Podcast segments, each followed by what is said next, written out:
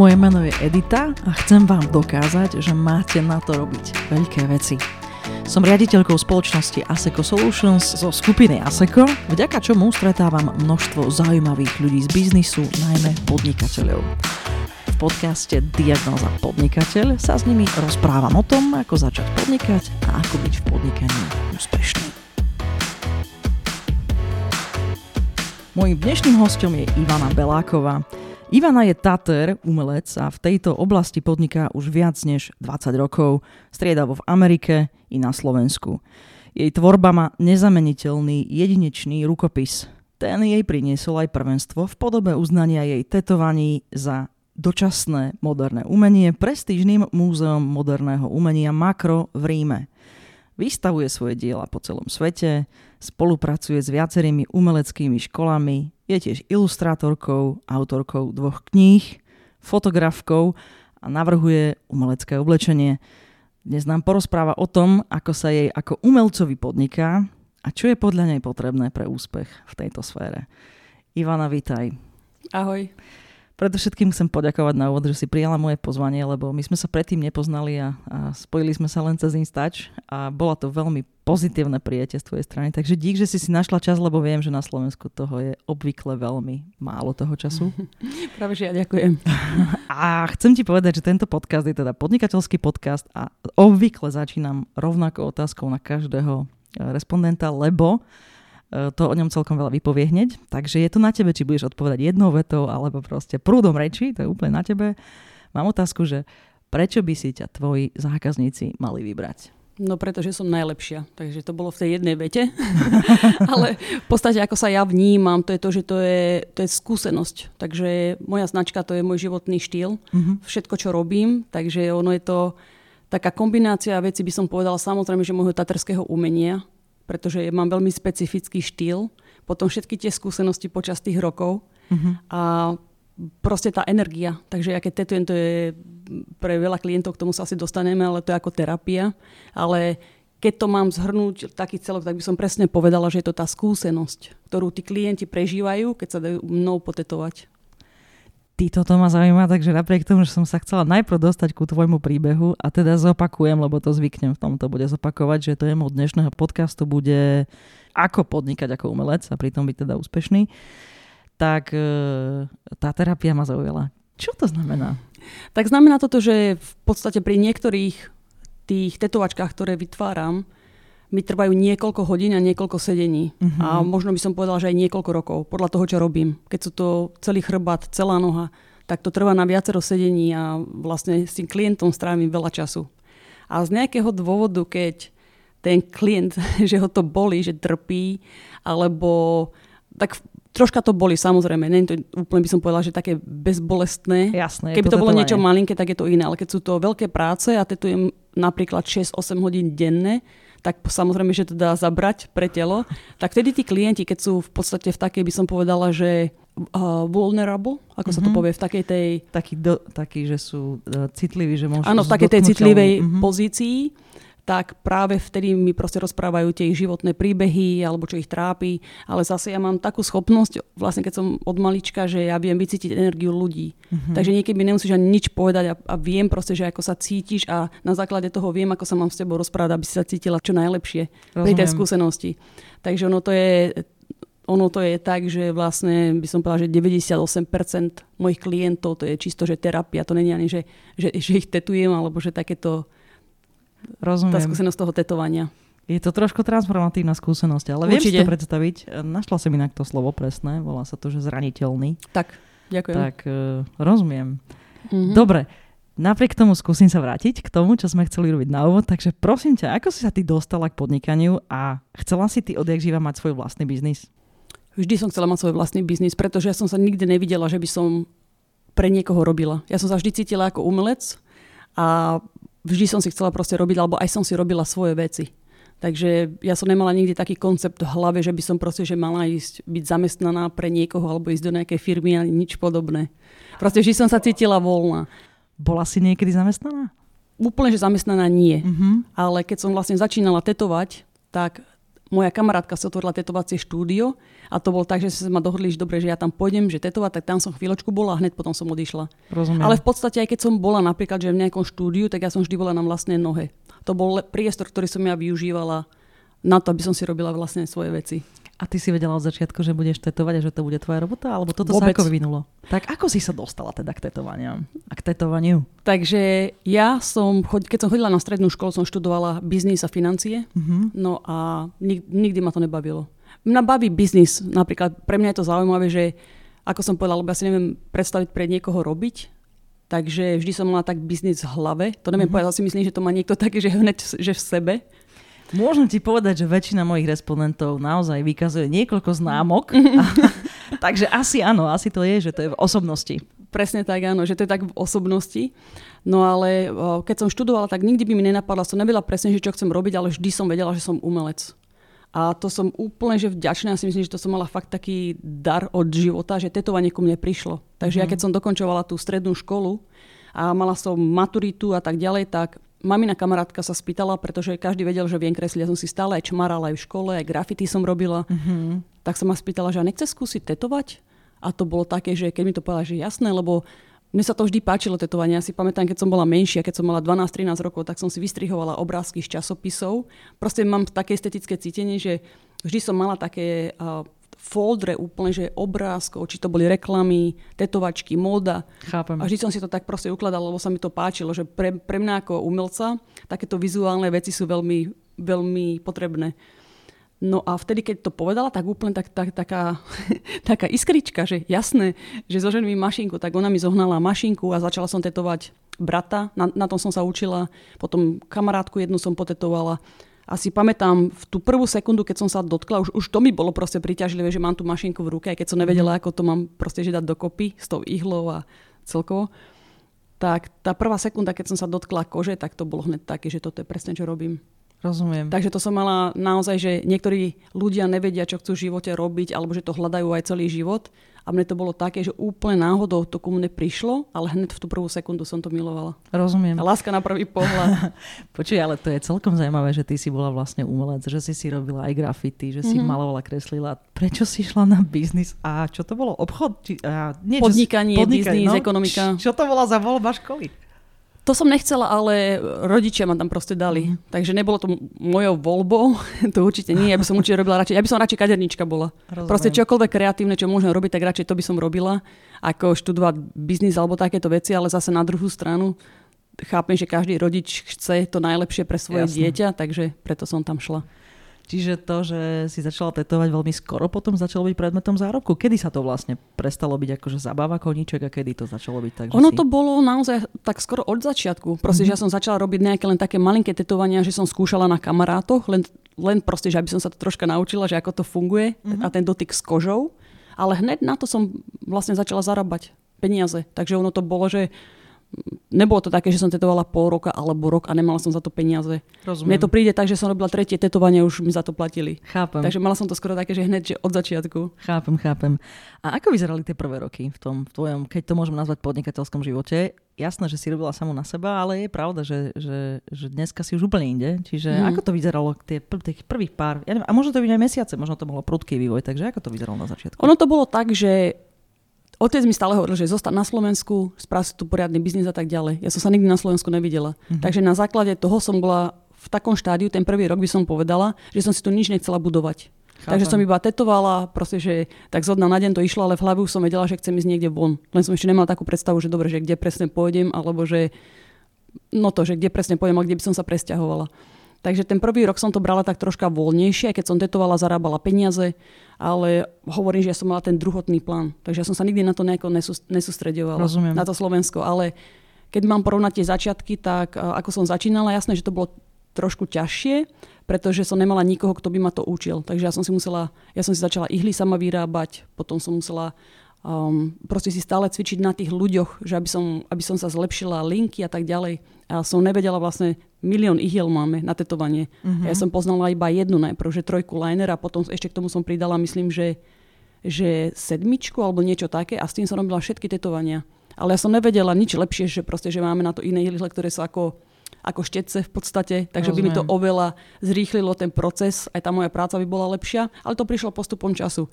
Takže jediná taká ťažšia vec na tom prvom roku môjho podnikania bola, bolo to, že som sa vlastne učila sama na svojich chýbach. Takže dlhšie mi to trvalo. Teraz kebyže mám niekomu poradiť, tak by som hneď povedala, že určite si nájde niekoho, koho obdivuješ, alebo kto je dobrý a kto to naučí. Pretože to oveľa zrýchli ten proces. Ale Chápem. to sa nedá porovnať doba spred vyše 20 rokov, aj čo sa týka technológie, aj celkovo toho učenia, mm. ako napríklad teraz. Teraz sa to môže naučiť každý z YouTube, keď chce. Lebo sú dostupné informácie. Mm-hmm. To presne ma vlastne zaujíma, že keď teda fakt e, si bola na Slovensku, mala si tento sen, ešte sa vrátim k tomu, že prečo vlastne, ale ako si si zháňala nové info? Ako sa k tebe dostala vôbec info? Že dobre, tak sú aj iné ihly a sú teda aj iné techniky a možno sú aj iné prístroje, neviem ako to funguje v tom ano. tvojom biznise. Tak to sa k tebe dostávalo ako? Takými náhodnými pokusmi? Alebo... Dostávalo sa tak, že som, keď kamaráti išli napríklad do Nemecka, tak som im vždy hovorila, že prines mi nejaký tetovací časopis. Mm-hmm. Takže toto začínalo tak, že dones mi čo najviacej časopisov, aj tam som to videla. Alebo potom som začala ísť, išla som do Českej republiky a keď som videla tetovacie štúdio, tak som tam šla a som sa pýtala. Rozumiem. Takže som stále som hľada, vyhľadávala informácie. A postupom času, vlastne, že kedy som sa stala takou, takým umelcom, akým som teraz, tak to bolo presne to, že som začala cestovať okolo sveta a som bola ako špongia tomu sa môžeme dostať, to vám poviem potom viac, že sa odohrávalo. Ale ono je, ono je to vždy tak, že proste som vyhľadávala čo najviac informácií. Chápem. Ty si vravela, že vlastne od začiatku si vedela, že pôjdeš do zahraničia a to, že to je konkrétne Amerika, to sa vykryštalizovalo ako v tvojej hlave? Tá Amerika, takže Amerika bola v mojej hlave už dávno. Mm-hmm. Odkedy som bola dieťa, keď som mala 12 rokov, myslím, alebo 12, šiestačka na základnej som bola tak sa nás pýtali, že aby sme napísali slohovú prácu o tom, ako sa vidíme v živote, že čo chceme robiť. A ja som napísala na pár strán o tom, ako ja budem žiť v Amerike, že v Hollywoode, teda Los Angeles som dala, nie New York ani Miami, nič iné, ale Los Angeles. A že budem umelec a že tým sa budem živiť. Potom som ešte hovorila, že budem v telke a tak a sa mi smiali, že čo si to ako predstavujem, že skončili pred pár rokmi komunizmus, že vtedy sa ešte ani tak mhm. necestovalo. A ja, že ja neviem, že proste ja sa tak vidím, ale ja som sa tak videla, od, odkedy som bola malá. Že vždy mám také vízie proste, že o svojom živote. A ja si myslím, že to ma aj tak udržuje byť pozitívna, šťastná, lebo ja sa vždy vidím úspešná a že mám pekný život. Rozumiem. Vždy sa tak vidím, takže ja sa vždy držím tej pozitívnej vízie a tak, tak to proste ja prechádzam životom. Vyzerá to tak jednoducho. Mávaš aj momenty, keď to nie je takéto radostné a jednoduché? Ako sa s tým vysporiadávaš? Uh, to má každý človek. Akože samozrejme, ja mám dobré dni, aj zl- zlé dni. Niekedy tiež nemám náladu na nič, ale to je, to je, všetko, to je všetko mindset. Takže ja keď mám tú, ja keď mám tú vedomosť o tom, ako si môžem zlepšiť ten deň alebo môj psychický stav, tak to spravím. Keď som bola mladšia, som to nevedela. Takže som sa mohla trápiť 3 dní v kuse napríklad, alebo mesiac, čo mi na nič neslúžilo. Ale práve potom som sa naučila vlastne počas života, že to proste nie je cesta, ani, tam, ani tak nechcem žiť. Takže to je tá vedomosť. Že keď si ja uvedomujem, ako to môžem zmeniť, tak spravím všetko preto, aby som to zmenila. Pretože ja nechcem na sekundu rozmýšľať negatívne. Rozumiem. Tak ešte sa dostaneme k tomu bodu, že si teda do toho zahraničia išla. Bola to hneď Amerika, alebo si ešte niekde preskakovala nejaké iné miesta? Takže zo Slovenska, ako som ja odišla, som tu bola asi rok. Mm-hmm. To som začínala tetovať a úplne náhodou proste niekto mi prišiel do cesty, kto bol v Austrálii.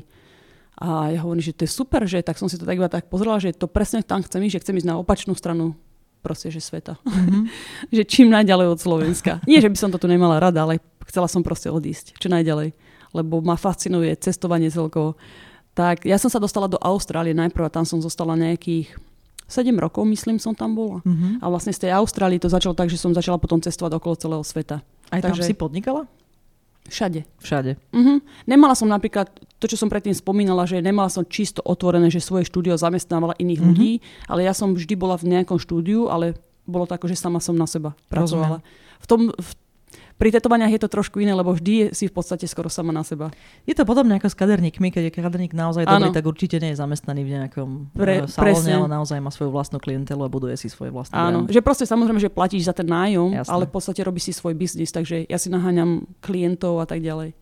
Tak, Takže... ešte v tom rozhovore sa dostaneme k tomu, keď mm. už teda si založila to vlastné štúdio. Ale teda bola si, vám, e, bola si v Austrálii a čo sa dialo ďalej, čo sa týka toho cestovania po svete? Takže v Austrálii som zostala pár rokov, odtiaľ som sa presťahovala na Nový Zeland, tam som tiež bývala pár rokov a vlastne odtiaľ to celé začal som cestovala okolo celého sveta. Takže som prešla celú Áziu niekoľkokrát, Pacifik celý, Karibík, Afriku, tak Európu to je jasné. Proste, že všade som bola. Počas celo, úplne, že okolo celého sveta som lietala. A najprv som tam rozmýšľala tak, že no však uvidím, že či vydržím rok kvôli peniazom. Rozumiem. Takže som cestovala a potom nejako z toho roku, že keď mi dochádzali peniaze, som vždy išla do nejakého mesta, zarobila som peniaze a cestovala som znova. Takže z toho jedného roka boli dva roky a ono sa to stalo mojim životným štýlom. Ja som proste nikdy neprestala cestovať potom. Takže nikde som nebola usadená, ja som chcela len cestovať a to bolo, vtedy to bolo moje primárne. Teraz sa viac sústredujem na tú svoju značku, na biznis, ale vtedy som mala, moja priorita bola cestovať, naučiť sa čo najviac, mať čo najviac skúseností. Mm-hmm. A vlastne som vtedy pochytala všetky také štýly, že keď som bola na Novom Zelande, som sa naučila Maori tetu, keď som bola v Polynézii, polynéske tetu, keď som išla do Ázie alebo na Borneo, tak tam ma znova učili takéto tradičné tetovanie. A všetky vlastne tieto skúsenosti sa tak potom zosumarizovali a z toho vznikol ten môj štýl. Rozumiem.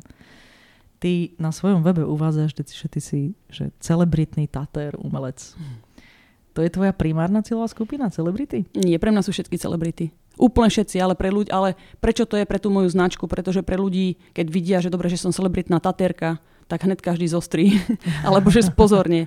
Mne to osobne, akože samozrejme, že som rada za tých mojich celebritných klientov, ale pre mňa sú celebrity všetci. Ja nerobím rozdiel, že či tetujem proste bežných klientov každý deň, čo je pre mňa inak akože oveľa príjemnejšie, poviem to tak, mm. ako tie celebrity. Chápem. A tak, prečo vlastne? Tak s bežnými klientami mám proste úplne iné konverzácie Rozumiem. Nemajú maniere napríklad. Ale to hovorím, to, to záleží, kto to je. Proste ono je to vždy viacej také by som povedala náročnejšie istetovať celebritu, lebo väčšinou k nej chodím do domu, uh-huh. takže už len celkovo aj tá príprava a že proste, že musím tam ísť. Takže Jasne, bereš ono, všetko so sebou. Presne Rozumiem. tak, takže ono je to troška zdlhavé, takže aj z toho dôvodu. Ale zase na druhú stranu, čo je, čo je na tom zrušujúce, je presne to, že mám často sa stretnem s môjim obľúbeným umelcom, Chápem. čo mám rada, takže, takže opäť sa dávam proste, že do iných situácií alebo do, tak, do celkovo mám iné skúsenosti, ako by mal bežný človek. Takže preto to je to pre mňa zrušujúce. Inak vyzerá to, že to vlastne robíš intuitívne od malička, že sa vlastne vystavuješ akoby, ja by som to nazvala, že vychádzaš za hranice svojho komfortu. Uh-huh. Toto je niečo, čo ťa niekto učil, alebo to je proste inherentne dané? Neučil ma to nikto, ale Teraz sa učím tiež veľa vecí, ale toto je tiež jedna z nich, že stále na tom pracujem. Takže mm-hmm. ono to bolo, že ja som mala také obdobia. Keď som bola mladšia, tak som bola taký, taká viac extrovertná, by som povedala. Potom som mala obdobie, keď som sa zase až tak, že, že hambila, alebo nepoznala som svoju hodnotu. Mm-hmm. A práve teraz posledné roky sa opäť vraciam do toho, keď som bola mladšia, že si budujem ešte viac to svoje sebavedomie, poznám ešte viac svoju hodnotu a že sa dávam ešte viac do nekomfortných situácií. Pretože z tých nekomfortných situácií sa všetko začína. Kebyže stále robím to isté, čo robím a som stále obklopená tými istými ľuďmi, som stále na tom istom mieste, tak sa nič nestane. A toto si ja pamätám každý deň. Takže ja mám takú filozofiu, že žiť naplno. Takže ja keď mám teraz príležitosť robiť niečo, tak ja to spravím, to je jedno, či spím alebo nespím. Takže toto je niekto, čo ma nikto nenaučí, to je proste tá moja tá túžba, tá moja vášem po tom, čo robím. Ale Inak toto je jedna z najdôležitejších vecí v živote, nie že len v podnikaní, ale v živote. Mm. Dávať sa do nepohodlných situácií, pretože tie ťa, tie ťa naučia najviac. Chápem. Ešte sa spýtam na tie celové skupiny. Bolo mi to jasné, že to asi nie je tak, že teda nosne celebrity uh, tetuješ. Ale tak vo všeobecnosti, ako sa vlastne vyvíjali tie tvoje cieľové skupiny? Hovorí, že, že všetci sú vlastne tými mhm. tvojimi mm. zákazníkmi, ale pravda je taká, že nie všetci sa chcú dať tetovať a že nejakým spôsobom asi si schopná definovať, že kto je svoj taký typický zákazník, aké sú tie cieľovky? Moja cieľová skupina, kebyže sa teraz čisto bavíme o targeting, tak by mm-hmm. som povedala samozrejme, že najradšej mám, keď sú to ľudia, ktorí sú napríklad podnikateľ alebo ľudia, ktorí majú proste peniaze, mm-hmm. že nebudem mať celú skupinu nejakých študentov 17 ročných, pretože tie moje tetovania sú drahšie Jasne. a nie každý si to môže dovoliť. Takže vždy to dávam, tak čo si myslím, že ľudia, čo majú tak peniaze, keď sa zameriavam na skupinu, tak okolo 40 rokov mm-hmm. zhruba, že nie sú to proste tí mileniáli, lebo tí nikdy nemajú peniaze, tí žijú stále no, proste, že, že u rodičov, vieš čo myslím. Takže, takže áno, takže mám, radšej keď to mám tú celú skupinu, by som povedala, že tak okolo tých 40 rokov zhruba. A najradšej mám, keď sú to proste, že buď podnikatelia, alebo proste, že ľudia, ktorí majú peniaze, v podstate takto poviem. Že už sú zabezpečení. Že sú zabezpečení, áno. Alebo potom si to ešte dávam, že v rámci, v rámci záujmov, mm-hmm. vie, že napríklad keď, keď niekedy sa dávam veci na Instagram alebo, alebo na Facebook a dávajú sa tam hashtag alebo čokoľvek, tie celové skupiny, tak toto je vždy na čo sa ja pozerám. Rozumiem. Alebo keď niekde idem do nejakého, ja neviem, idem tetovať na Miami, tak si dám, znova sa zameriam čisto len na Miami. Tak nebudem proste, že promotovať Slovensko alebo niečo. Chápem. Vieš, že vždy je to, vždy je to cieľené. Tak e, možno ešte jedna taká vec, ktorá sa týka toho, ako si vlastne postupovala a to je niečo, čo sa asi prelína dodnes tým tvojim podnikaním. Ako sa dá zachovať?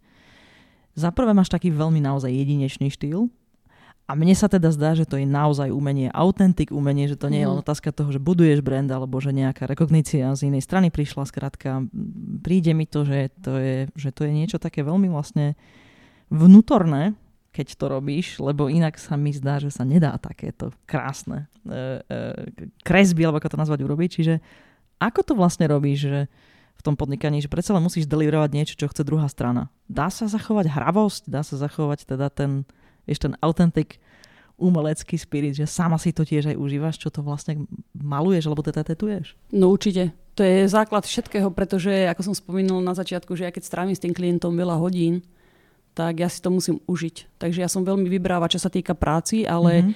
napríklad v mojom, keď, keď si niekto robí so mnou objednávku, tak ja tam mám také body vypísané, že musíš mi dať umeleckú slobodu. Pretože keď ja nemôžem robiť, čo chcem robiť, tak ja to nechcem proste robiť. Ale to neznamená teda, že vieš, prídeš, uh, chceš vytetovať nejakého vtáčika a ti spravím draka. Takže ja, ja vždy budem konsultovať s tým klientom, ale vlastne, pretože tá moja práca je taká, stále to má proste, že ten určitý štýl, alebo vieš, čo môžeš očakávať, vieš, že to bude pekne spravené, že to bude umelecké, že má, má to také určité prvky. Takže na základe toho, keď si ma klient vyberie, tak nemôžem ma proste nutiť, aby som ja spravila ne, nejaké, ja neviem, geometrické veci, ktoré vôbec nerobím. Vieš, čo myslím? Áno. Takže to už je taký ten základ toho, že ten klient má už také aj určité, by som povedala, že môže mať určité očakávanie, ako to bude vyzerať. Chápem. No. Sú aj klienti, ktorých odmietneš? Alebo Určite ich pošleš áno. niekam inám? Určite áno. To robím stále, keď, ako som napríklad aj teraz povedala, tie geometrické veci, keď niekto chce robiť určitý štýl uh-huh. a ja viem, že proste, že to nechcem robiť, tak ho určite odporúčam niekomu, kto to robí a kto je na to špecialista. Pretože um, ja nemám proste s tým problém niekoho poslať, lebo ja viem, že tí moji ľudia prídu za mnou. Chápem. Áno, ale ešte k tomu ja mám z toho lepší pocit, pretože viem, že ten klient dostane presne, čo chce. Chápem, chápem. Uh-huh. Tak uh, okrem tých tetovaní, ty už tvoríš aj ilustrácie, dizajnuješ oblečenie, fotografuješ, vymenovala som v tej vizitke niekoľko vecí, tak asi je to tak, že už dneska to nedokážeš robiť úplne sama, tak ako to bolo v tých prvých rokoch. Chcela by som sa trošku rozprávať o tom postupe, lebo sa stále vraciam k tomu, že ide o podnikanie. Um, ako sa to postupne teda vyvinulo? Skús nám prosím povedať, v akom poradí si riešila rôzne oblasti. Vlastne asi sa dostaneme k tej fáze, keď si sa rozhodla založiť to vlastné štúdio, prípadne keď si mala prvého zamestnanca. Čiže akom poradí sa to vyvíjalo tak, že dneska už to je vlastne vlastné a máš pokiaľ to chápem správne, pár ľudí okolo seba minimálne, ktorí ti pomáhajú. Áno, tým si budujem stále. To je, to je inak najdôležitejšie, že každý proste, že úspešný podnikateľ alebo keď máš svoj biznis, tak potrebuješ tým ľudí. Ja som si všetko robila sama. Ešte aj veľa vecí si stále robím sama. Ale ako som povedala, ja si ešte stále budujem ten tým. Uh-huh. Takže postupne ako to bolo, robím si všetko sama, potom som spravila produkty, prvé boli ilustrácie. Mm-hmm. Takže na to som si ja našla dizajnera, ktorý mi to mohol upraviť do také podoby, aby to boli ilustrácie, pretože ja neviem robiť s Photoshopom a nad tým nechcem stráviť čas. Chápem. Moja priorita je proste tetovať a potom ja si nájdem niekoho, že kto mi to upraví do také podoby, ako potrebujem. Takže prvá osoba pre mňa bol dizajner. Dizaj, dizajnerka. Potom som na to začala robiť, pospomínam postupne, ja neviem, YouTubeový kanál som si spravila takže mala som na rôzne tetovacíe video, tak som si našla osobu, ktorý mi vie robiť YouTube videá, pretože nechcem na tým stráviť opäť čas. Ale hovorím, že ja som si ešte robila aj pár rokov nazad, ja som si robila úplne že všetko sama. Považuješ ale... to nejakým spôsobom za prínosné, že si si musela prejsť každou tou vecou najprv sama? Áno, lebo ja rada kontrolujem všetko. Takže ja neviem, proste je to moja značka. Ja, ja pre... Vítaj v mojom svete. ja, ja presne viem, čo chcem aj doteraz. Takže keď, keď ja to nechápem, že niekto má biznis a ja som taká, že ja viem v podstate ale robiť všetko skoro. Mm. Takže nehovorím, že úplne že nejaké technické veci dopodrobná to nemusím vedieť, lebo viem, že sú na to ľudia, ale aj tak musím mať o tom nejakú znalosť. Lebo ja, ja mám kontrolu nad tým svojim biznisom a nad vecami. Takže ja keď, nad tou značkou. Presne nad tou značkou, že nikto, ne, nikto mi nevidí do hlavy, akú ja mám predstavu o svojej značke, alebo ako to chcem robiť, to viem iba ja. Takže na základe toho som úplne, že mikro, proste, že manažujem. A ja sa cítim ohľadom toho dobre, lebo ja si stále myslím, áno, že je to moja značka, ja to viem najlepšie, ako to chcem. V takomto malom podnikaní to určite aj ide a myslím si, že pre tú konzistenciu brandu je to aj dosť kritické. Je to kritické. No, mm-hmm. takže niekto, kto ti urobil YouTube videá, ako Takže YouTube videá, potom som mala niekoho, teraz mám uh, super chalanov, Black Hole, chcem mm-hmm. im dať inak shoutout, Black Hole, ktorí sa mi starajú o web. Takže mm-hmm. webové stránky mám, mám, momentálne mám tri webové stránky, jednu mám na tetovanie, jednu mám na, na životný štýl, lifestyle, tam mám rôzne ešte ďalšie veci, ktoré robím a potom mám oblečenie, merch a to všetko ostatné. Takže toto mám chalanov, ktorí sú v mojom týme, momentálne, ktorí mi robia toto. Dizajnérov, dizajnérov mám ešte viacerých na, na rôzne veci, ktoré robím. Mm-hmm. Takže tak by som to zhrnula momentálne keď si si vyberala tých jednotlivých ľudí, tak to bolo tak, že si proste sa obzrela, alebo si, si, si sa spýtala na, na sociálnych sieťach, vieš? Teraz to robím tak, uh-huh. že využívam, čo som sa naučila, využívam svoje, svoje resources. Chápem. Skúsiš viac vysvetliť? Vysvetlím to. Takže predtým som bola taká, že nie, že by som sa hambila, ja neviem, čo to je proste, že nevedela som sa opýtať. Hmm. A čo napríklad teraz by som zmenila. Takže nevedela som sa poriadne opýtať. Teraz, keď rozmýšľam, že ja mám toľko fanúšikov, ja čokoľvek dám proste teraz na Instagram, úplne jednoduché, len sa proste opýtam. Tak vždy tam bude niekto, že kto možno robí danú vec. Hľadala som kaderníka na dnes, tak som včera dala. Viem ma niekto ostriať v Bratislave. 300 správ som dostala. Takže teraz, keď hľadám, že hľadám niekoho, kto vie robiť YouTube videá alebo strihať videá, ďalšie správy dostanem a potom na základe toho ja si pozriem tú ich prácu, alebo aj to napríklad, že ako sa bavia so mnou a vyskúšam toho človeka. Takže nie je to tak, že hneď ti dám prácu, ale ja chcem najprv vidieť, že čo spravíš, aby som ja vedela, či tá moja predstava a tá tvoja tie tvoje skúsenosti alebo znalosti a celkovo aj, um, by som povedala, tiež to umenie, že ako to ty spravíš. Mm. Pretože je veľa aj videografov, ktorí, ktorí vedia dávať dokopy videá, ale vôbec to nemá taký ten štýl, ktorý chcem ja, ktorý proste reprezentuje moju značku. Rozumiem. Takže ono to je tak vždy, ja si tých ľudí vyskúšam a potom môžeme nadviazať spoluprácu. Vo všeobecnosti podľa teba tí rôzni dodávateľi sú pripravení na, takúto, na takýto model, že vyskúšame až keď sa to podarí a až keď to bude OK, tak potom ideme vlastne do seriózneho biznisu a budeme spolu, spolu spolupracovať dlhodobo. Je to taká tvoja skúsenosť, že toto oni prijímajú? Mm, aj áno by som povedala, že väčšinou z mojich skúseností, čo som mala, tak áno. Niektorí, ktorí, ale to vidíš hneď, ako sa to proste že vylúči. Mm. Ktorí sú není ochotní to vyskúšať, takže nemáme sa proste o čom baviť, že automaticky proste, že ne, nebudeme robiť sú spolu nič. Sita. Sú mimo sita, presne, lebo oni ani nemajú proste, že ani energiu, nenajdu si ani čas, nie je to pre nich ani priorita, proste, že nie je to pre nich dôležité, že aby to vôbec vyskúšali. Takže s tým človekom ja nemôžem spolupracovať, takže ale to sa hneď ukáže na začiatku. Alebo keď mi niekto povie, že budeš to mať do, ja neviem, do týždňa hotové a nemám to, tak s tým človekom ja sa nemám už o čom baviť. Pretože ty už si hneď, hneď pri prvej proste, že mal si úplne jednoduchú úlohu a ja som ti nepovedala, že to správ do týždňa, to si ty povedal, že mi to dáš do týždňa, tak to čakám do týždňa, to není, že 4 dní potom alebo za 3 týždne. Vieš, čo myslím? To som sa práve chcela spýtať. Hey, ja som asi, veľmi prísna na takéto veci. Mm, asi to nejde len o tú umeleckú rovinu, aby mm-hmm. ste bol súznela, ale musí tam byť aj nejaký výkon, ktorý dáva nejaký zmysel. Či? No to samozrejme. Ja nemám proste trpezlivosť na to, keď, uh, keď ľudia len tak rozprávajú, proste, že ukáž mi najprv, že čo vieš, ale ako si na tom s časom, aký si, ako si zodpovedný, potom opäť po akej umeleckej stránke mi to spravíš. Takže toto Chápem. sú také faktory, na ktoré sa ja pozerám na to, aby som ja s niekým robila. Rozumiem. Ešte by ma možno zaujímalo, ako si počas toho celého pristupovala k peniazom, k financiám, k investíciám, ak si nejaké potrebovala po tej ceste postupne. Po tej ceste to bolo tak, že vlastne ja som najviac peniazí som míňala len na cestovanie, ale nekupovala som si. Nemala som taký život, že by som si kupovala drahé značky, že by som si kupovala auta, že by som si vtedy ešte kupovala byty alebo niečo. Nič vôbec práve, že ja som si vtedy som mala predstavu o tom, že ja si chcem sporiť peniaze a investovať to do môjho biznisu.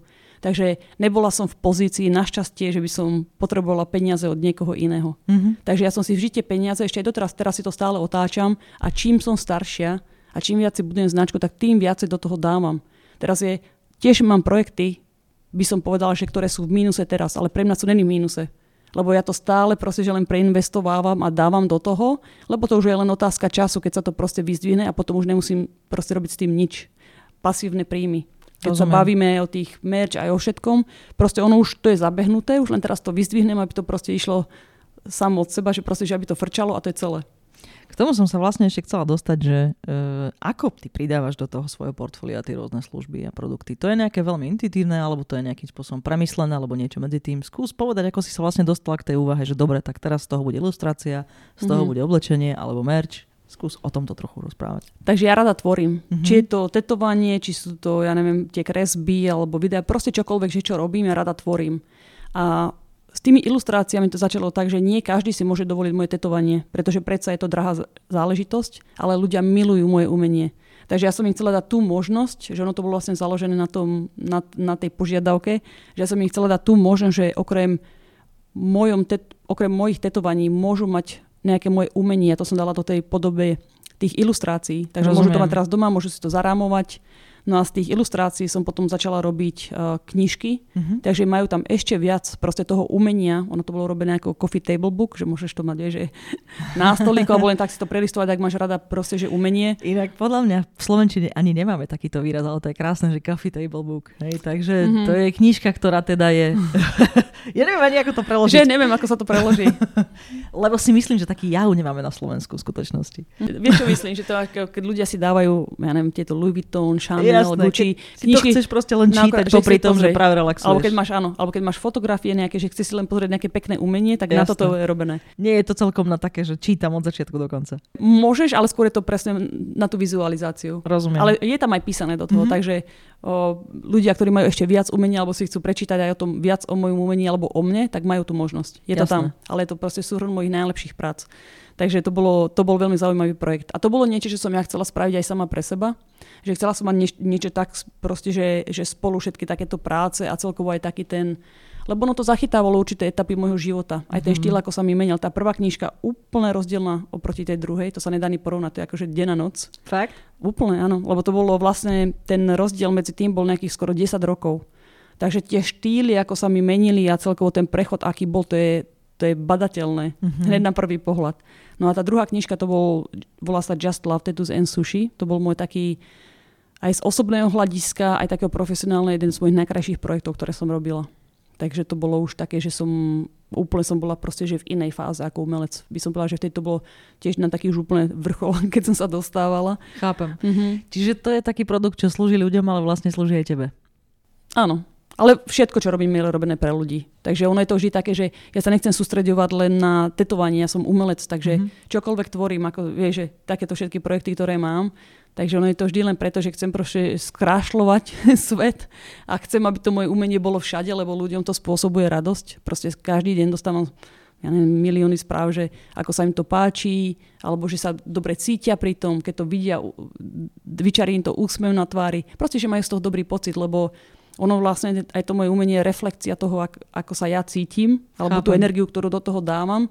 A ono to je pozitívne, že keď sa pozrieš, že farebné je pozitívne, také vibrantné, že hravé, takže presne, presne, že moja taká osoba, že som stále také decko. Áno, je som... veľmi, veľmi farebné, také dúhové sú tie tvoje. Áno, také, také vibrantné, Vib... som bola presne. Áno, no. veľmi to je. Ale keď hej, sa na to pozrieš, energiu. máš to dobrý pocit. Vieš, že aj ľudia, ľuďom, ktorým sa nepáči tetovanie, sa to páči. Lebo mm-hmm. to je presne to, že oni sa pozerajú na tú umeleckú stránku že ani neposudzujú tetovanie, že vie, že keď ľudia posudzujú, že to je škaredé a neviem, to spájajú ešte, ja neviem, s tými s väznicami, ja neviem čo. To bolo v minulosti. Áno, niektorí ľudia ešte stále môžu mať takúto väzbu, ale myslím, že je, je ich málo. To Už, sa mení, to že? sa mení, áno. Hm. Takže najkrajší kompliment, keď mi nejaká staršia osoba povie, aj babičky, alebo tak, že to je nádherné, že ako sa im to páči. To je najkrajší kompliment pre mňa. Chápem. Mm-hmm. Tak e, dobre. Už Alebo povedala, malé deti. už si povedala, ako si ho dostala k tým knižkám, rozumiem. A ako ďalej k tomu išiel ten merch a to oblečenie? Tak uh, postupne som začala, no, takže najprv som spravila tie ilustrácie, potom prišli knižky a začala som robiť ten merch, pretože uh, čoraz viac požiadaviek som mala. Ľudia sa ma na to pýtali, ja máš trička, máš to, máš to, takže ja mhm. som to už postupne potom začala vyrábať aj na základe toho dopytu. Rozumiem. V zásade počúvaš zákazníkov a keď niečo chcú, tak im to urobíš. Áno. Mhm. Povedz mi ale prosím ťa, ako si dostala do toho bodu, že máš toľko followerov a že vlastne máš sa koho pýtať, lebo teraz naozaj aj čo sa týka tých dodávateľov, v zásade ti stačí asi na, naistať, vypustiť mm-hmm. post a ti prídu ponuky a prídu ti rôzne ako referencie. Čiže toto sa v tom priebehu toho času vyvinulo ako? Dneska sú trošku ináč na tom tej siete ako, ako kedysi, ale napriek tomu tá cesta by ma zaujímala. Tak cesta to bola taká, že opäť, keď sme sa bavili o tej investícii do biznisu, tak som si platila za fotky. Že dala som fotku a pozrela som si rôzne iné stránky a vtedy to dosť bolo drahé, to bolo aj 200 dolárov za jednu fotku, len na pár Chápem. hodín, aby mi dali.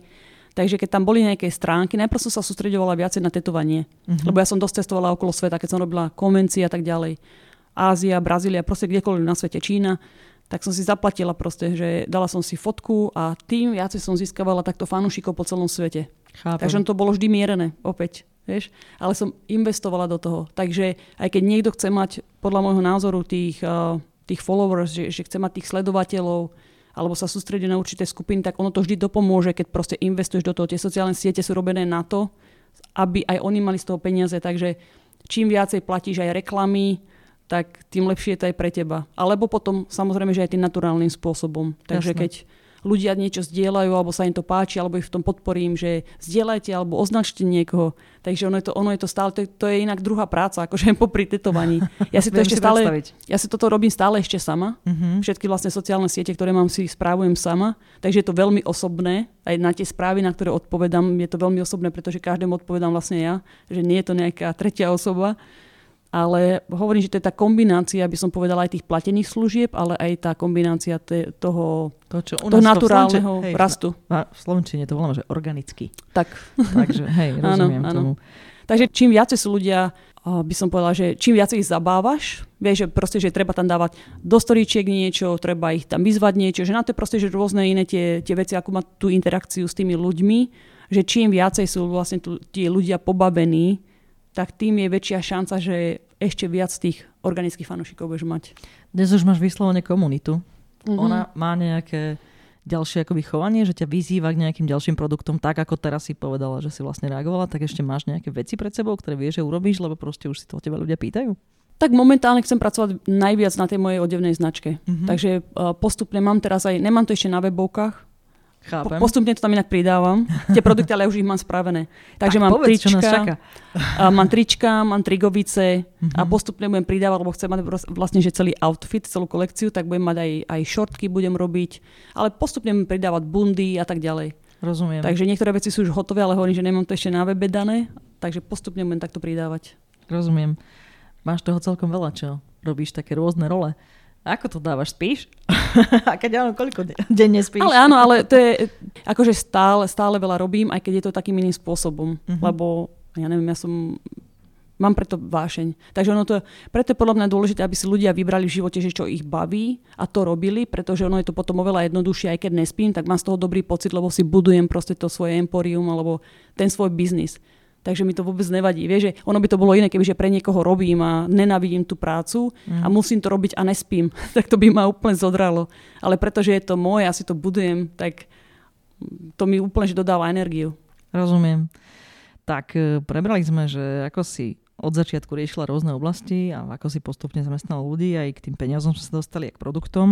Mňa by ešte predsa len v tejto sekcii zaujímalo, že keby si tak spätne niečo reflektovala, je niečo, čo by si, keby si teraz od, od začiatku mm-hmm. začínala a povedzme, že už v tej fáze toho zakladania toho štúdia a týchto ďalších e, produktových línií, tak uh, asi si sa po ceste poučila.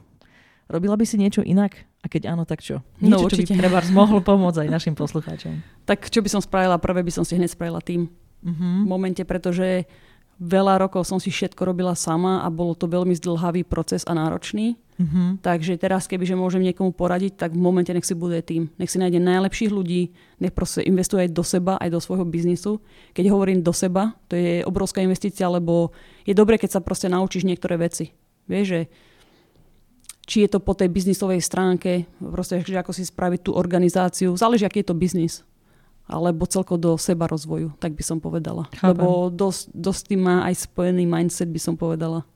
Musím ti povedať, že nie si prvá, čo hovorí toto po tej mm-hmm. skúsenosti. Ja stále tak špekulujem vtedy, keď počujem túto odpoveď v hlave, že či ale neplatí, že bez tých skúseností, ktoré človek vlastne pozbieral sám, že, či by si tu bola, vieš, keby si tu bola, keby si si to nebola všetko rozmýšľam nad slušným slovom. Ja viem, čo myslíš. Ja, ja, keby si to nebola všetko odkrútila, mm-hmm či by si tu dnes bola takto?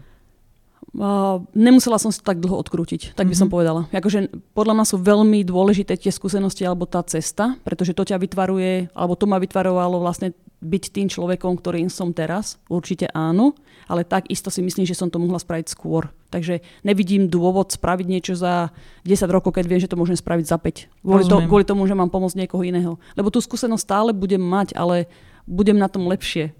Hej, v angličtine je taký výborný výraz, že, že learning curve, tak mm-hmm. ona je mhm. taká ťažká, keď to človek robí sám. Keď to robí s niekým, tak. tak je to rýchlejšie. Mm-hmm. Jasné.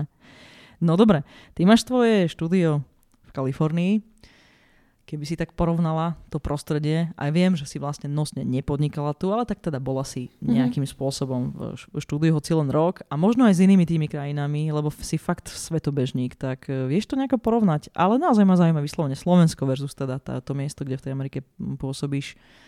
Sú nejaké závažné rozdiely v tom, tom podnikaní, tak ako to cítiš? Vieš, ani nie, lebo ono, každá tá krajina alebo to mesto má určité pravidla. Mm-hmm. Takže pravidla sú všade. Či je to z hygienického hľadiska, z toho úradného hľadiska, takže je to úplne jedno, proste, že keď nasleduješ to, čo potrebujú, tak si myslím, že je to presne ten istý proces. Aj si mala niekedy nejaké také veci, že si si hovorila, tak, toto je akože fakt peklo. No určite. No, v Kalifornii, v Kalifornii najviac, pretože toto mi prišla najväčšia prekážka, keď som už bola taká, že ja to môžem kašľať, že ja proste nechcem mať legálne štúdio. že, lebo bolo to také, že oni tam majú zóny. Hmm. Napríklad na Slovensku, to si myslím, teda neviem ako to je, ale celkovo aj tak po svete som si všimla, že není sú zóny na určené na tetovanie. Mm-hmm. Takže nie, nie napríklad chcem tú štúdio, tak sú to tetovacie štúdio. Stačí mi len z toho hygienického hľadiska, spravím si papiere od mesta, alebo čo potrebujem a to je celé. V Amerike vôbec. Nie, že v Amerike, v Kalifornii alebo na Long Beach priamo, kde bývam. Chápem. Takže mne sa páči všetko moderné. Takže keď je najnovšia štvrť, keď sa tam niečo buduje, sú tam okolo obchody, kafečka, reštaurácia a tak ďalej, tam presne chcem mať štúdio. Rozumiem. Aby to bolo celé krásne, moderné, presklené, aby tam bola tá trafika, aby tam boli ľudia, aby tam bolo najväčšia šanca, aby ma tam ľudia videli a mám krásne nové prostredie. Uh-huh. To je pre mňa veľmi dôležité. Takže ja keď som si vždy také niečo našla na Long Beach, tak nikdy mi nechceli dovoliť otvoriť štúdio, lebo mi povedali, že tam není zóna. A, čo si a to robila, mi prišlo... Počúva, mne to prišla obrovská diskriminácia inak. Hmm. Pretože ja som vlastne už bola celosvetový umelec a oni mi nechcú dovoliť otvoriť štúdio, kde chcem mať, to kde mám ísť do geta, alebo že akože, kde si to mám otvoriť, vieš čo myslím? Tak to bolo už také, že fakt som mala, pár rokov som to skúšala a nechceli, a nechceli mi ešte aj na začiatku, dokonca nechceli prinajať priestory. Som ma pýtala, že a mala si takýto nejaký akože mala si tu už biznis? No hovorím, však nie, však si to chcem práve teraz spraviť. Ako, ako som mohla mať biznis, keď som tu ani nežijem akože celý život v Amerike. Takže oni mi ani nechceli prenajať priestory. A peniaze neboli nikdy problém pre mňa. Chápem. Ja som im to mohla zaplatiť nájom, keď chceli na 5 rokov dopredu, mne to je úplne jedno. Alebo sa aj kúpiť tú budovu, ale oni to proste nechceli ani dať. Mm. Takže to mi prišlo také, že že už som sa tak skoro vzdávala, takže vždy som mala svoj biznis a svoje štúdio. Alebo to, čo som hovorila predtým, som spomínala, že vlastne ja som išla do iného štúdia, tam som platila nájom Chápem. a tak ďalej, ale nebolo to vyslovené, že cel, celý ten, to tetovacie štúdio, že bolo moje. A tým pádom asi nemalo tvoj brand? Vždy som mala osobnú brand, mm-hmm. ale bola som vlastne v inom štúdiu. Jasné. A ako si prekonala nakoniec vlastne toto celé, lebo však teda teraz máš svoje štúdio. Mám svoje štúdio. Takže sme obišli systém. Takže spravili sme to tak, že vždy sa tam proste nájde nejaká taká šedá zóna, by som mm. povedala. Poviem ti že mala som šťastie, pretože mm. moja priateľka Veronika robila pre mesto a tá poznala všetky pravidlá Rozumiem. Takže aj ona, čo má otvorené štúdio, oni nevedeli ani, že čo s tým, nemá, nemáme na to ani zónu a pro, proste, že nemalo to tam ani byť. Takže on bolo také, že ona našla nejaké len také troška, že šedá zóna sa to volá, že také medzi, že mm. mesto samo Ko, si vymyslelo pravidlá, ktoré, nevedel, ktoré nevedeli proste, že ako to majú dať do akej kategórie, tak my sme to troška tak obišli v tej šedej zóne, že máme to vlastne úplne legálne, ale nemalo by to tak byť. Ale mesto nám to povolilo. Takže Skvelé. Takže takéto šťastie som mala, že čo sa týka otvorenia toho môjho tetovacieho štúdio, štúdia na Long Beach. Inak som ti povedať, že som celkom vďačná, že hovoríš o tom, že je to ťažké a že treba prekonávať administratívu aj v Amerike, pretože mm-hmm. ľudia si niekedy myslia, že na tom Slovensku je to neviem aké peklo, keď si otvárajú reštauráciu, alebo teda si to je jedno ako všade. prevádzku. A všade je to tak, že treba splniť pravidlá. Kalifornia má tiež veľmi prísne pravidla. Mm. Aj na reštaurácie to je milión pravidiel. To proste, že v tom prípade, keď človek, človek s tým nechce dealovať, tak nech si niekoho nájde, kto sa tomu rozumie, tak ako, som, ako mám ja Veroniku, ktorá sa rozumie všetkým papierovačkám. Chápem. Tam je v podstate spravila všetky papiere, pretože ja by som na to, na by to tak stresovalo. Na toto, som, na toto som fakt, že umelec. Chápem. Čo sa týka papierovačiek, pravidiel a takýchto rôznych vecí, na to ja potrebujem pomoc. To sa asi týka ale aj financií a účtovania, či? Máš niekoho, kto ti robí účtovníctvo a ti robí daňové priznania a tieto veci? Tak mám už, samozrejme, áno. Uh-huh. Tak ja ne, asi nechcem robiť sama daňové priznania a takéto. Ja sa tomu, ako, toto sú veci presne, na ktorého si treba niekoho nájsť. Uh-huh. Vieš, to, to, to nie je ani moja profesia, ani sa nechcem tým zaťažovať. Chápem. Takže na to, to sú ostatní ľudia presne, že aby sme ich my využívali. Vieš. Kladiem tieto otázky aj preto, lebo nás počúvajú najmä ľudia, ktorí, ktorí buď teda už podnikajú ako malí alebo strední podnikatelia, alebo túžia podnikať a teda hľadajú nejakú inšpiráciu v tom, v tých príbehoch ľudí, ktorým mm-hmm. sa to mhm. podarilo. A naozaj je to tak, že tí malí podnikateľ niekedy sú akože, mm, jak by som to povedala, dievčatá pre všetko. Vieš. Treba, treba požiadať o pomoc, určite. Ako som povedala, že keď niekto môže tak spraviť si tým, alebo týmu sa môže týkať aj to, vieš, že môžeš mať proste že ľudí, ktorí ti pomôžu s dokumentami, ľudia, ktorí nasledujú pravidla, že presne vedia, keď sa niečo zmení, lebo to sa hoci kedy zmení a keď to nevieš, zaplatíš pokutu, ale mm-hmm. je to mhm. tvoja chyba, lebo ty si podnikateľ, že ty, ty nesieš tú zodpovednosť, tak preto treba mať ľudí, ktorí sa tomu rozumejú a stále, stále proste to treba kontrolovať. To je to, že z každej stránky musíš kontrolovať ten biznis. Ešte by som sa chcela dotknúť tých rozdielov medzi, povedzme, že Kaliforniou a Slovenskom, lebo však to Slovensko asi dostatočne dobre poznáš, keďže odtiaľ to mm-hmm. pochádzaš. E, vieš nám povedať, je, sú nejaké rozdiely treba v tvorbe osobného brandu tu na tomto trhu a na, a na tých, povedzme, že ostatných zahraničných trhoch, lebo viem, že to je vlastne taká celosvetová tvoja aktivita, že to nie je mm-hmm. úplne len, že v Amerike buduješ ten svoj brand. Myslím si, že nie je v tom nejaký rozdiel. Akože podstatné je sa odlišovať, si myslím, a upozorniť na seba. Takže to by bola taká kombinácia vecí, alebo uh, robiť produkt. Uh, z, moj, z mojej skúsenosti podľa mňa naj, najlepšie, čo funguje, je to, keď dávaš ľuďom nejakú hodnotu. Uh-huh. Že proste, že čokoľvek robíš, ale má to nejakú pridanú hodnotu, že buď im to pomôže, alebo im to skrášli život. Ja, ja, ja to poviem tak, že im to skrášľuje život, ale v podstate je to pozitívne, im to pomáha. Chápem. Pretože aj tie tetovania, teraz keď sa iba tak na chvíľočku k tomu vrátim, že keď tetujem, tak veľakrát to ľudí lieči z traumy a niekto im zomrel, že proste, že majú to späté mm-hmm. s, s rôznymi životnými, môžu to byť nejaké aj pády, zostupy to je jedno, ale proste, že keď, keď majú vytetované nejakého aj domáceho miláčika alebo niekto, kto im zomrel mm-hmm. a to tetovanie im ale pripomína peknú chvíľu, tak už to je také liečivé. Takže to je pridaná hodnota opäť. Vieš? Chápem. Takže preto keď niekto buduje ten osobný brand, a ešte z môjho hľadiska je to také, že je to veľmi autentické, aj ten Instagram alebo hm, proste, že čokoľvek v živote robím, tak je to autentické. Lebo ja sa ne, nedokážem proste, že štilizovať, že štilizovať a byť 10 osôb. Takže ja to mám vždy také, že proste, že určite aj ty, ako ma vidíš na Instagrame, ako ma vidíš teraz, alebo aj všetky tie rozhovory, alebo akokoľvek som, tak vždy som taká. Vieš? Je to konzistentné určite. No, že je to, že je to konzistentné, áno. Ale čo sa týka tej osobnej brand, tak to je presne to, že nemyslím si, že by bol v tom nejaký taký rozdiel, lebo musíš sa snažiť vynikať, vieš, na to konkurenciou, lebo to je akože teraz uh, celkovo sa tá, tá doba zmenila. Vieš, teraz máme tie sociálne siete, no. aj celkovo tak aj tá technológia, všetko sa zmenilo, takže uh, ľudia nemajú teraz, by som povedala, že nemáš výhovorku na to, aby si nevynikala tak ako ostatní. To už len potom na tvojej šikovnosti alebo na tom, ako sa od, na tej originalite, ako sa odlišuješ. Alebo opäť, možno, že aký máš tým ľudí a ako vieš, ako to celé funguje, ten tvoj biznis. Jasné. V cenotvorbe napríklad sa tie dva trhy neodlišujú. Obvykle to tak býva, že tie jednotlivé krajiny sa teda fest odlišujú. Takže to áno, ale, to áno, ale ja to mám tak nadstavené, že vlastne teraz po celom svete, keď cestujeme, je to skoro to isté.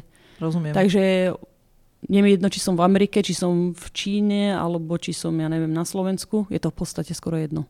Akurát, že potom sa už odlišuje, pretože chápem finančnú situáciu, aj keď to porovnám fakt, že na Slovensku alebo s tou Amerikou je to trošku iné, mm-hmm. ale ja teraz nechcem mať úplne že rozdielne ceny, lebo nemusím. Tak by som tom povedala. Chápem. Iba to, že nemusím proste. Takže aj keď som tu na Slovensku, poviem úprimne, že mám proste nadstavenú tú laťku úplne niekde inde ako ostatní Tatery. A chcem si to tak udržať, pretože ja nemám, nemám dôvod na to, aby som to dávala dole, lebo som žiadaná, ľudia to chcú a tí, ktorí si to chcú, si ma nájdu si to zaplatia. A to je celé. Chápem. Už si spomínala, že to, v dnešnom svete je teda tej konkurencie celkom dosť, tak možno to by si ešte mohla povedať, že ako sa v tom tvojom svete vlastne tá konkurencia postupne objavovala a vôbec či ju riešiš? Riešiš ju nejako? Vôbec. Ja ti poviem, že riešim. Ja riešim sama seba, lebo ja som jediná konkurencia samej seba. Takže ja sa snažím každý deň byť v prvom rade najlepším človekom, akým viem byť po spirituálnej stránke. To je pre mňa najdôležitejšie. A potom samozrejme aj po tej biznisovej, čo sa týka, len je to troška pre mňa áno, je to, je to biznis, ale je to, moje, je to proste moja vášenie, je to moje hobby, takže ja to troška inak to mám, to ponímanie mám toho, čo robím. Musím ti povedať, že vášeň patrí ku tej výbave podnikateľa. Mm-hmm. Ja mám už momentálne skoro 30 rozhovorov za sebou s podnikateľmi rôzneho typu zo všetkých segmentov v tomto podcaste. A keď ich niečo spája, tak vášeň. Mm-hmm. Naozaj. A vášeň, alebo potom mám aj také prípady, teda poznám také prípady, že niekto robí niečo, čo absolútne nenávidel, ale práve preto sa, sa chcel osobne tak prekonať ten človek, mm-hmm. že sa to tak naučil, že proste nemá konkurenciu, že dominuje. Vieš čo myslím? Že dominuje Úplne. teraz ten market. Takže to môže byť tak isto. Podľa, podľa mňa môže to byť takisto ten kľúč. Takže hovorím, že ja si myslím, že u každého je to, je to individuálne, ale tá väčšina tých prípadov je to, že máš preto tú vášeň. Ale ono je to vždy ľahšie, vieš, že... Určite. Mm-hmm. Ešte sa na sekundu vrátim k tej tvojej cieľovej skupine. Mňa ti celkom fascinuje, že ty na Slovensku v podstate za možno aj viac ako pol roka prakticky vymetáš všetky relácie, médiá, všetky formáty. Toto je asi premyslená aktivita a to by vlastne zaujímalo, že skús nám vysvetliť, že vlastne toto robíš preto, aby bola nejaká inštalácia v ľuďoch, vieš, do ich povedomia, že kto si ty, alebo, alebo je tam nejaký taký vyšší princíp, nejaký spirituálny. Čo ťa k tomu vedie, že práve takto to robíš? Je tam, je tam vyšší princíp a celé sa to začalo tak, poviem ti prečo, pretože asi rok a pol nazad počas, keď sme mali lockdown a karanténu v Amerike, tak som začala robiť YouTube videá. Mm-hmm. A bolo to také, že ako to celé začalo. A chvíľočku o tomto chcem porozprávať Chodne, inak, poď, hej, poď, poď. lebo si myslím, že je to dôležité lebo to je presne prečo to robím, pre vyšší princíp. Tak som si všimla, niekto sa ma iba spýtal, že ne, ne, až takých nezaujíma, ale mal som tam veľmi veľa slovenských a českých fanúšikov. Robila som Facebook Live prvýkrát v živote, mm-hmm. asi pred rokom a pol. Predtým som vôbec to nerobila. Ja som skôr bola taká utajená, by som povedala inak. Mm-hmm. Ale potom som si to presne premyslela v hlave, že čo chcem v živote robiť. A okrem tetovania moja obrovská vášenie motivovať ľudí tak potom som si tak premyslela, že ale ako môžem motivovať niekoho, keď ma nikto nepozná. Nikto nevie, ako som v súkromí, nikto nevie, kto je Ivana Tetuár, že kto je tá Ivana. Vidíme tieto krásne umelecké diela, ale ju nepoznáme. Hmm. Takže ľudia nemali nič so mnou spoločné, lebo nevedeli, kto som. Vieš?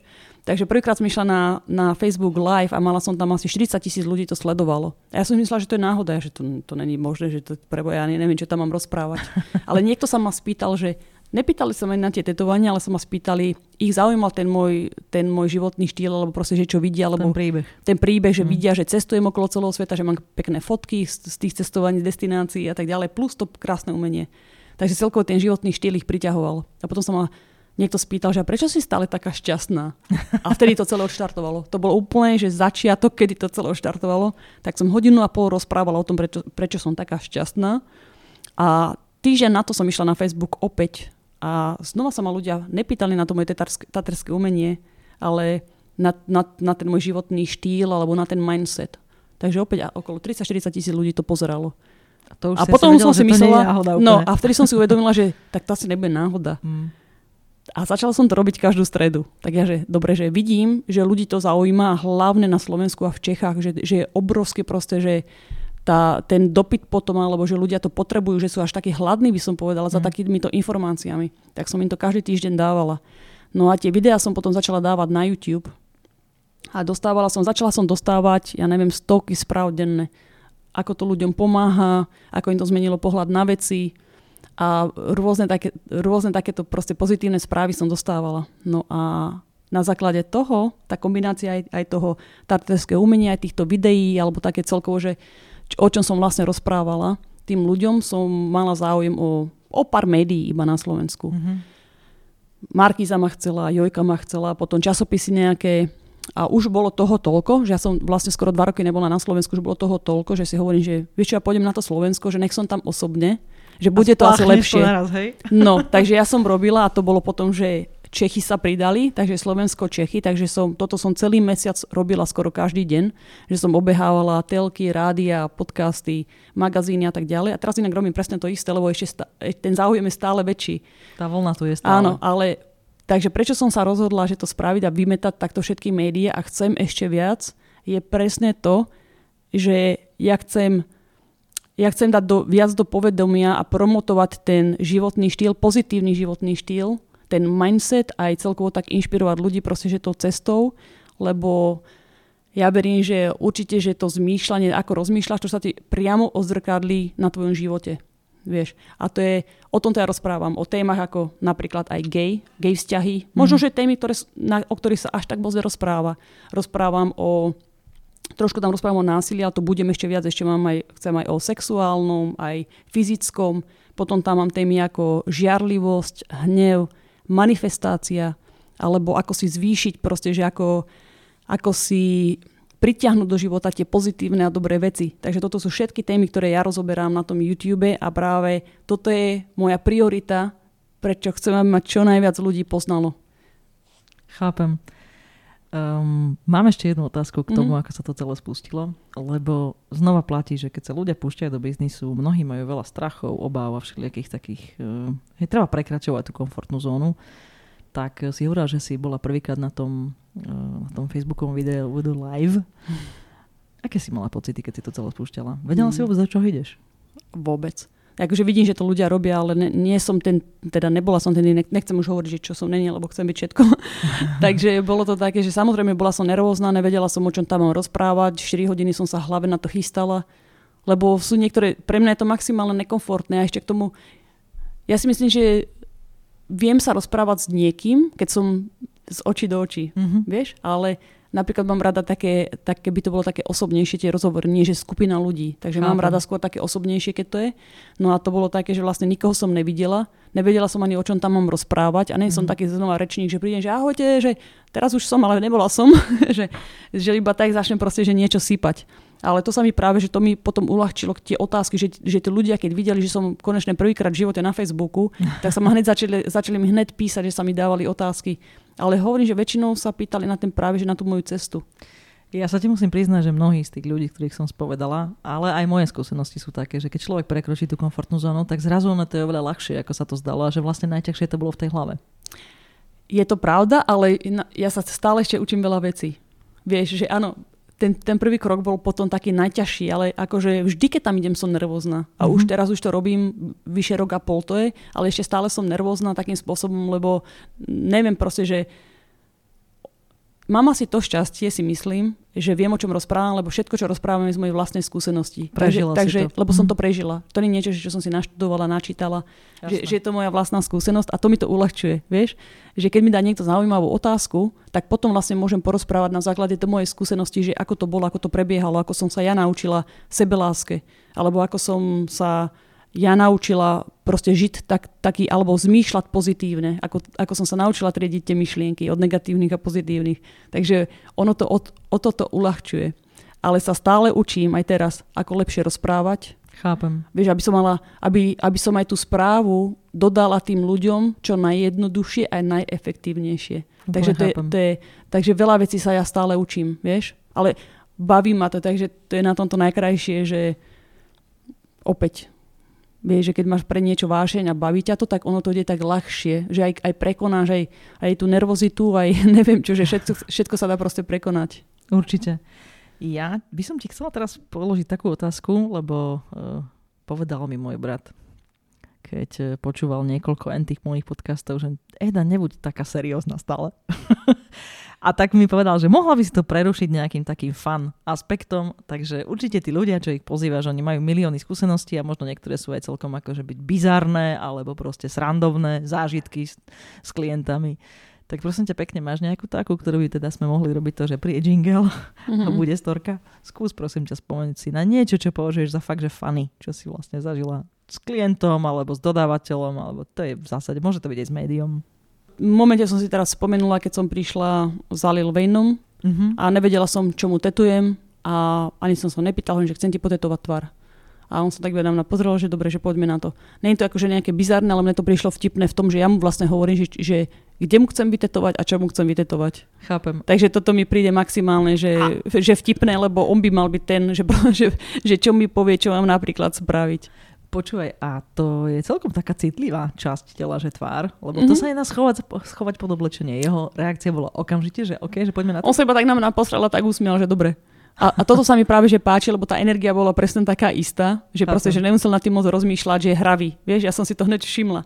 Ale ja som to chcela aj z toho dôvodu, že samozrejme, že mu chcem tetovať tvár, aby to každý videl. Ku Chrisovi Brownovi to bolo tak, že jeho keď som tetovala, tak som si pozrela jeho Instagram a videla som, že drží takto mikrofón v ruke. A tuto nemal nejaké tetovanie. Mm-hmm. Tak som si to mhm. takto odfotila zakruškovala, presne toto ty chcem tetovať. Môže dobre. A potom mi ale všetci hovorili, keď vlastne aj títo speváci, keď som sa niekedy bavila, že, že, že prečo boli s tým v pohode a tak on im povedal, no práve preto, že si mala gule na to, že ty si mi ešte povedal, že mi chceš tetovať tvár. Lebo to je najviditeľnejšie miesto. Ale toto vždy zabere. Vieš, že, že to, je, to je presne, že ako som povedala, že to vždy zabere, lebo oni si myslia, že, že, že ona je v pohode, že ona mi ešte bude rozkazovať, že kde chce mať tú tetovačku, ale ja som zase taký dominantný typ v tomto, takže áno, ja im poviem, že kde to chcem robiť a ja to myslím úplne vážne. A 99,9% príkl- prípadov vždy odsúhlasia. Chápem. Aj ťa to prekvapuje ešte dodnes, že sa ti takto darí? Presviečať ľudí? Asi tak by som povedal až sugestívne? Nie, že, nie, že by ma to prekvapovalo, ne, nie, že by ma to prekvapilo, ja neviem, lebo to je energia všetko, hmm. vieš. Chápem. A to je už je také, že hovorím, že ja to, ja to robím v podstate stále, alebo takéto, takéto, že ja si dám nejakú predstavu v hlave, si to premyslím, alebo, a nemusím nad tým ani premyšľať, to je také, že to je všetko energia. A ono to aj, že ja keď sa s niekým bavím a niečo poviem, alebo aj tým mojim klientom, oni mi všetko povedia ale to je opäť energia, lebo ja to proste nikde inde dávať nebudem, že je tam hneď taká dôvera, že to vycítiš, tú energiu. Vieš? Chápem. To je to isté, aj keď, keď ja niekomu niečo poviem, tak oni majú potom taký ten, ten uh, neviem, či je to aj rešpekt možno, alebo že, že si to dajú, že dobre, že na to odporúčanie a tak, vieš? Chápem. Ty si umelec a primárne ťa vnímam ako umelca v tomto Ďakujem. rozhovore. Um, ešte mám pár otázok, ktoré sa vlastne týkajú toho, ako, ako umelec môže napriek tomu že je umelec a že nosne asi ide o tú umeleckú stránku podnikať, si veľmi prítomná na sociálnych sieťach. Čiže nielen v tých slovenských médiách za posledného pol roka vymetáš, ale naozaj veľmi, veľmi silno si prítomná na viacerých ako frontoch. Tak e, ja ťa vlastne považujem za prototyp človeka, ktorý e, ktorému sa tak prepleta, vieš, ten súkromný mm-hmm. s tým mhm. pracovným životom. Tak je nejaká vec, ktorá vlastne dá sa ešte keď potrebuješ takto budovať svoj brand, mať nejakú časť Ivany, ktorá nie, nie je viditeľná, ktorá je pre tvoje súkromie, je to tak, že, že, že celá ty si tam, alebo stále máš nejaký priestor na svoje súkromie, ktoré si strážiš? Tak ja, ja, ja sám vnímam, že proste, že to je Ivana Tetuard je životný štýl. Takže to je všetko. Vieš, či, či to je moje umenie, či je to môj vzťah, či je to moje cestovanie, či je to moje priateľstvo a tak ďalej. Všetko je to ten životný štýl. A či tam mám nejakú takú časť, ktorá je čisto len pre mňa, tak určite áno, ale to, to nie je čas zovna, že nikto proste o mňa nevie, lebo ja si na, naozaj sa snažím byť absolútne 100% autentická, mm-hmm. ale to sú len také maličkosti. Napríklad neukazujem veci e, znútra svojho domu, Jasné. alebo takéto veci. Takže celkovo, čo sú také moje akože osobné veci, tak to nehovorím alebo ja neviem, o môjom zdravotnom stave, alebo také úplne, že čo sú proste také súkromné veci. Jasné. Vieš, čo myslím? Ja, rozumiem. Toto sú veci, ktoré si ja nechávam pre seba, pretože nie, nie je to nikoho iného biznis. Toto je proste to moje, ten úplne, ten najužší okruh, alebo niečo, že čo je len moje. Ale všetko ostatné, nemám s tým vôbec problém. Myslíš si, že pre to úspešné podnikanie teba ako umelca je toto nevyhnutné, aby si takýmto spôsobom bola veľmi, veľmi na očiach, veľmi transparentne bolo vidno oblasti tvojho života? Pre mňa osobne áno, preto to robím pretože som to nerobila a videla som, aký mám ten biznis a začala som to robiť a videla som, ako sa mi zmenil biznis k lepšiemu. Takže je to niečo, čo, v čom budem určite pokračovať. Uh-huh. A na druhú stranu ja nemám nejaké tajomstva, akože čo mám tajiť. Vieš, že aj tak všetci umreme, to je úplne jedno. Takže neviem, že, že nemám ani, ako som spomínala, že ja nemám nejaké také tajomstva, že ja nemám, nemám proste, že problém hmm. sa prezentovať alebo povedať ľuďom čokoľvek um, o mne, alebo aby proste aj videli, alebo aj ten môj život. Predpokladám, že, že, že zdieľam. vrátane veci, ktoré sa ti nepodaria, alebo ti samozrejme, dobre. Samozrejme. Mm. A, áno, o tom rozprávam stále aj na mojom, na mojom YouTube. Ja som povedala, akú najhoršiu vec v živote som spravila. Niektorí ľudia by sa za to hambili, vieš, ale ja to poviem. Lebo som proste, že človek a všetci robíme chyby Takže ja som není, že tá perfektná Ivana 100%, každý deň sa zobudím, som pozitívne naladená, v živote sa mi nič zlé nestane, naopak len dobré veci. Absolútne nie. Ja som človek ako každý iný. Ale čo mi pomáha najviac je ten, ten postoj k tomu, ako sa postavím k veciam. Vieš, že dobré aj zlé veci sa stávajú či dobrým, či zlým ľuďom, to nevadí. To je úplne jedno, že aký si človek, vieš? To Jasné. sa ti stáva na to, aby si sa proste ty učila aj po tej spirituálnej stránke. Ale ono, ono je to presne o tom, aký si ty postoj k tomu zachováš. Takže preto chcem práve, že hovoriť ešte viac o sebe veci, aj zlé, alebo aj pády. Akože mm. niekedy sa ráno zobudím a sa cítim, ako keby som dostala 200 facek v momente ráno od rána, alebo mám 300 nie.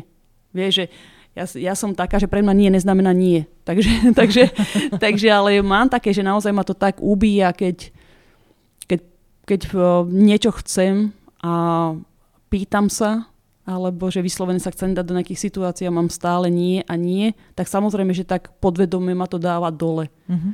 Ale snažím sa udržať úplne stále a skúšať a skúšať proste, že dokým to nedostanem, alebo vieš, takže to sa stáva každému. Na, ľudia vidia viacej všetky tie dobré veci, ktoré sa stávajú. Ale ja nemám problém hovoriť aj o tých zlých, vieš?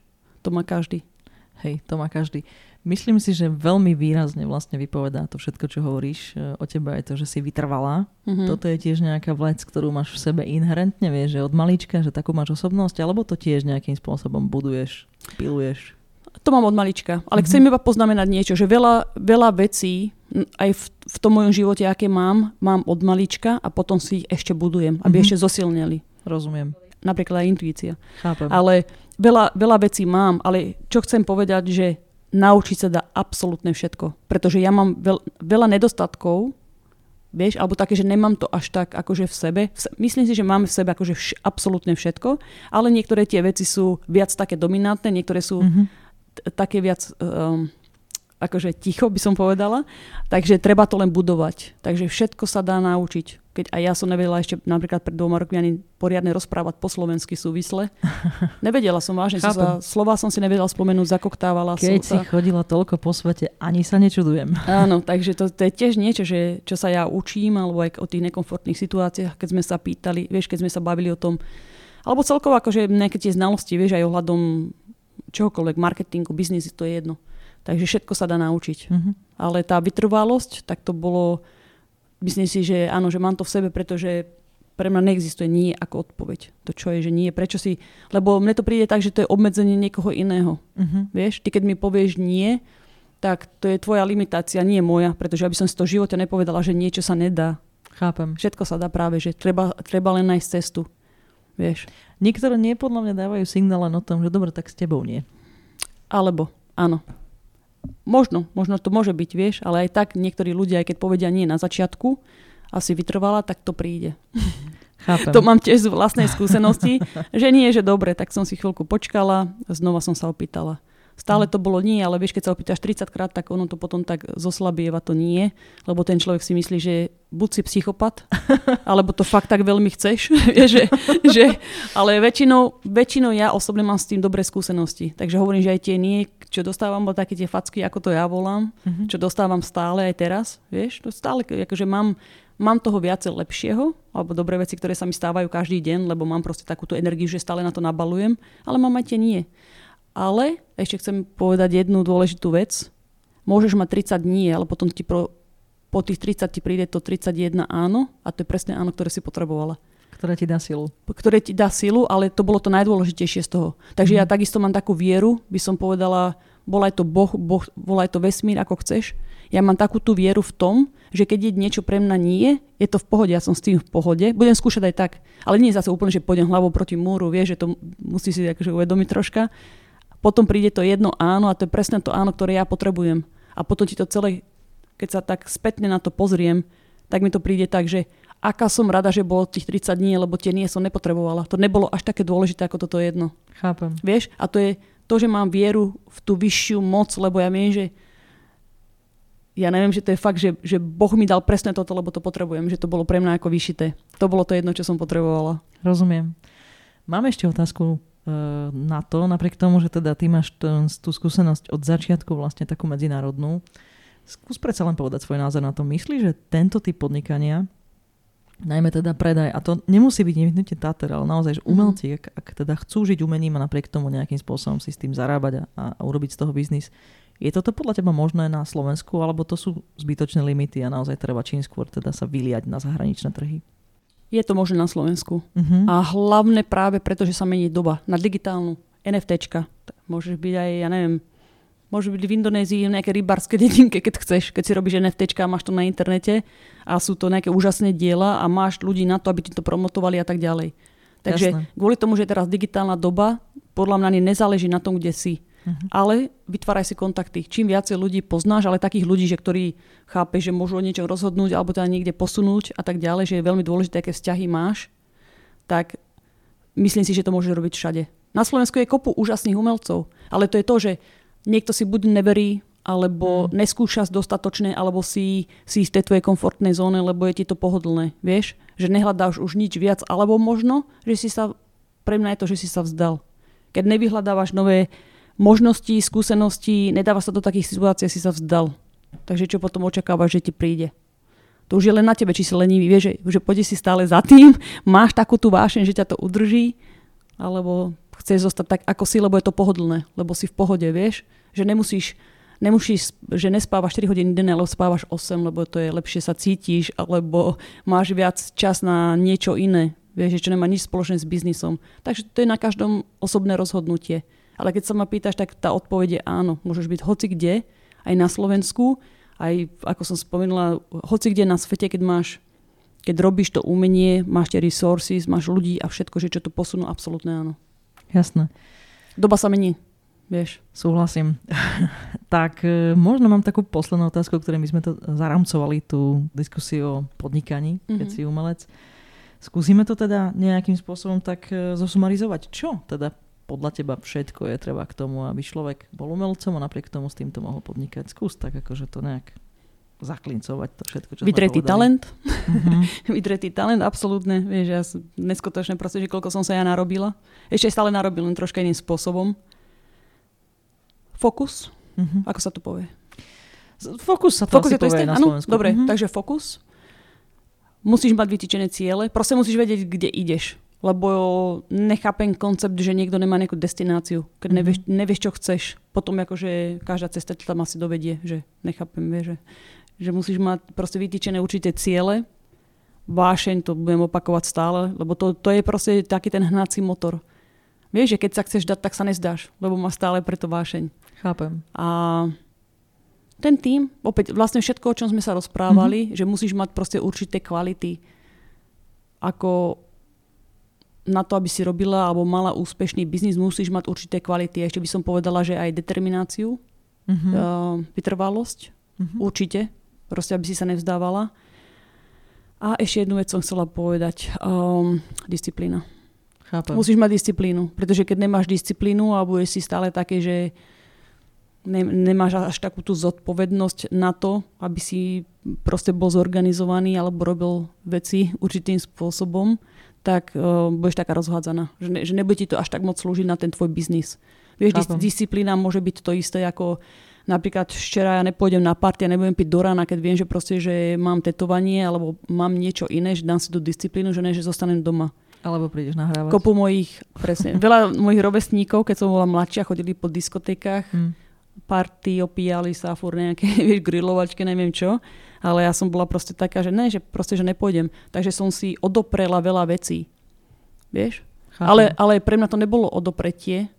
Pre mňa to bolo ja som mala stále takú radosť, že si proste budujem svoju značku, že tá túžba bola silnejšia, ako byť stále s kamarátmi a proste, že stále mať takú distrakciu takýmito inými spôsobmi, lebo bože, že tá party je každý týždeň, to je úplne jedno. Ale čo sa týka môjho biznisu, tak som taká, že každý, každý deň chcem byť krôčik bližšie k tomu, čomu chcem. Ale mňa to baví, vieš, takže to je vyslovene si buduješ, stále si buduješ ten dom, takže každú jednu tehličku, ktorú tam dám, mi tak spôsobuje radosť, lebo viem, že som bližšie k tomu. V angličtine je taká stará veta. Naozaj si myslím, že veľmi stará v tom jazyku, že seize the day. Mm-hmm. Je, že ho využij, že ho proste... Presne. No a využiješ si to, vieš, ako chceš, ty si to zorganizuj. Mhm. Disciplína mm. je veľmi inak podstatná. Súhlasím. Mm-hmm. Ivana, už si rozprávala veľa o tom, čo si dosiahla. Trošičku o tom, aké máš sny a plány. Ja by som ti chcela teraz na záver dať toto priestor vlastne. Uh, hovorila si, že taká čerstvá vec je teda najmä to oblečenie a ten merch. Uh, ale skús, nechám ti priestor. Aké máš sny a plány a môže sa to týkať aj biznisu a môže sa to týkať aj súkromia. Najväčšie sny, ktoré mám, je to, že chcem robiť uh, s vysokými modnými dizajnérmi. Mm-hmm. Značky spomeniem napríklad ako Louis Vuitton, Gucci, Dior. To by mi obrovskú radosť spôsobovalo. To je niečo, čo chcem. To je moje také, akože, čo sa týka biznisu. Čo sa týka môjho takého osobného sna, chcela by som na 100% má nejaký, nejakú TV show alebo nejakú reláciu alebo niečo, uh-huh. ale to je práve to, čo robím tie YouTube videá, tak aby som to chcela zobrať troška do takého väčšieho rozmeru. Chápem. Proste, že aby, aby som mohla inšpirovať čo najviac ľudí.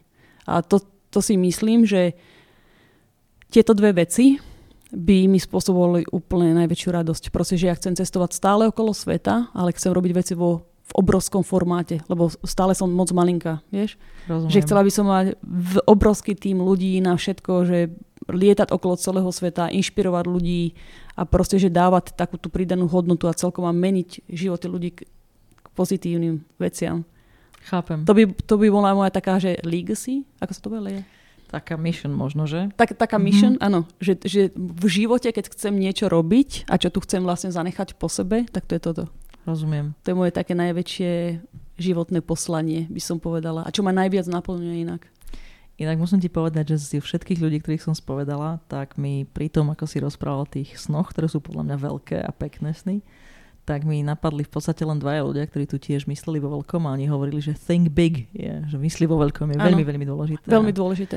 To boli dvaja chalani, ktorí majú teda akcelerátor pre, pre firmy a momentálne už je vlastný startup, veľmi úspešný. Tiež sa takto rozlievajú aj po, po, po americkom Super. trhu. Mhm.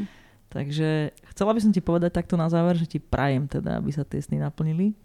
Ďakujem. Myslím si, že sa aj naplnia, lebo vyzeráš tak veľmi determinovane, že teda vytralo pôjdeš potom, až kým sa to nestane. No a želám ti, aby ti zostalo to Think Big, ale aby si sa v každý malý deň s, malým, s mikrometrickým milimetrom času tiež vedela cítiť dobre. Aj, aj z maličkých vecí sa tešiť, aj z tých veľmi veľkých. Ďakujem, že si prišla. To určite. Naozaj si to vážim v tom tvojom vypetom kalendári a prajem ti všetko dobré aj v biznise, aj v osobnom živote. Ďakujem veľmi pekne, podobne. Všetko dobré, Ivana. Aj tebe. Ahoj. Díky, ahoj.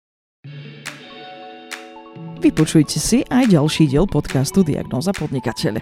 Môj host bude, ako obvykle, hovoriť o svojom podnikateľskom príbehu a dotkneme sa aj novej biznis témy, ktorá vás pri vašom vlastnom podnikaní môže zaujímať. Inšpiráciu môžete načerpať aj na www.diagnozapodnikateľ.sk.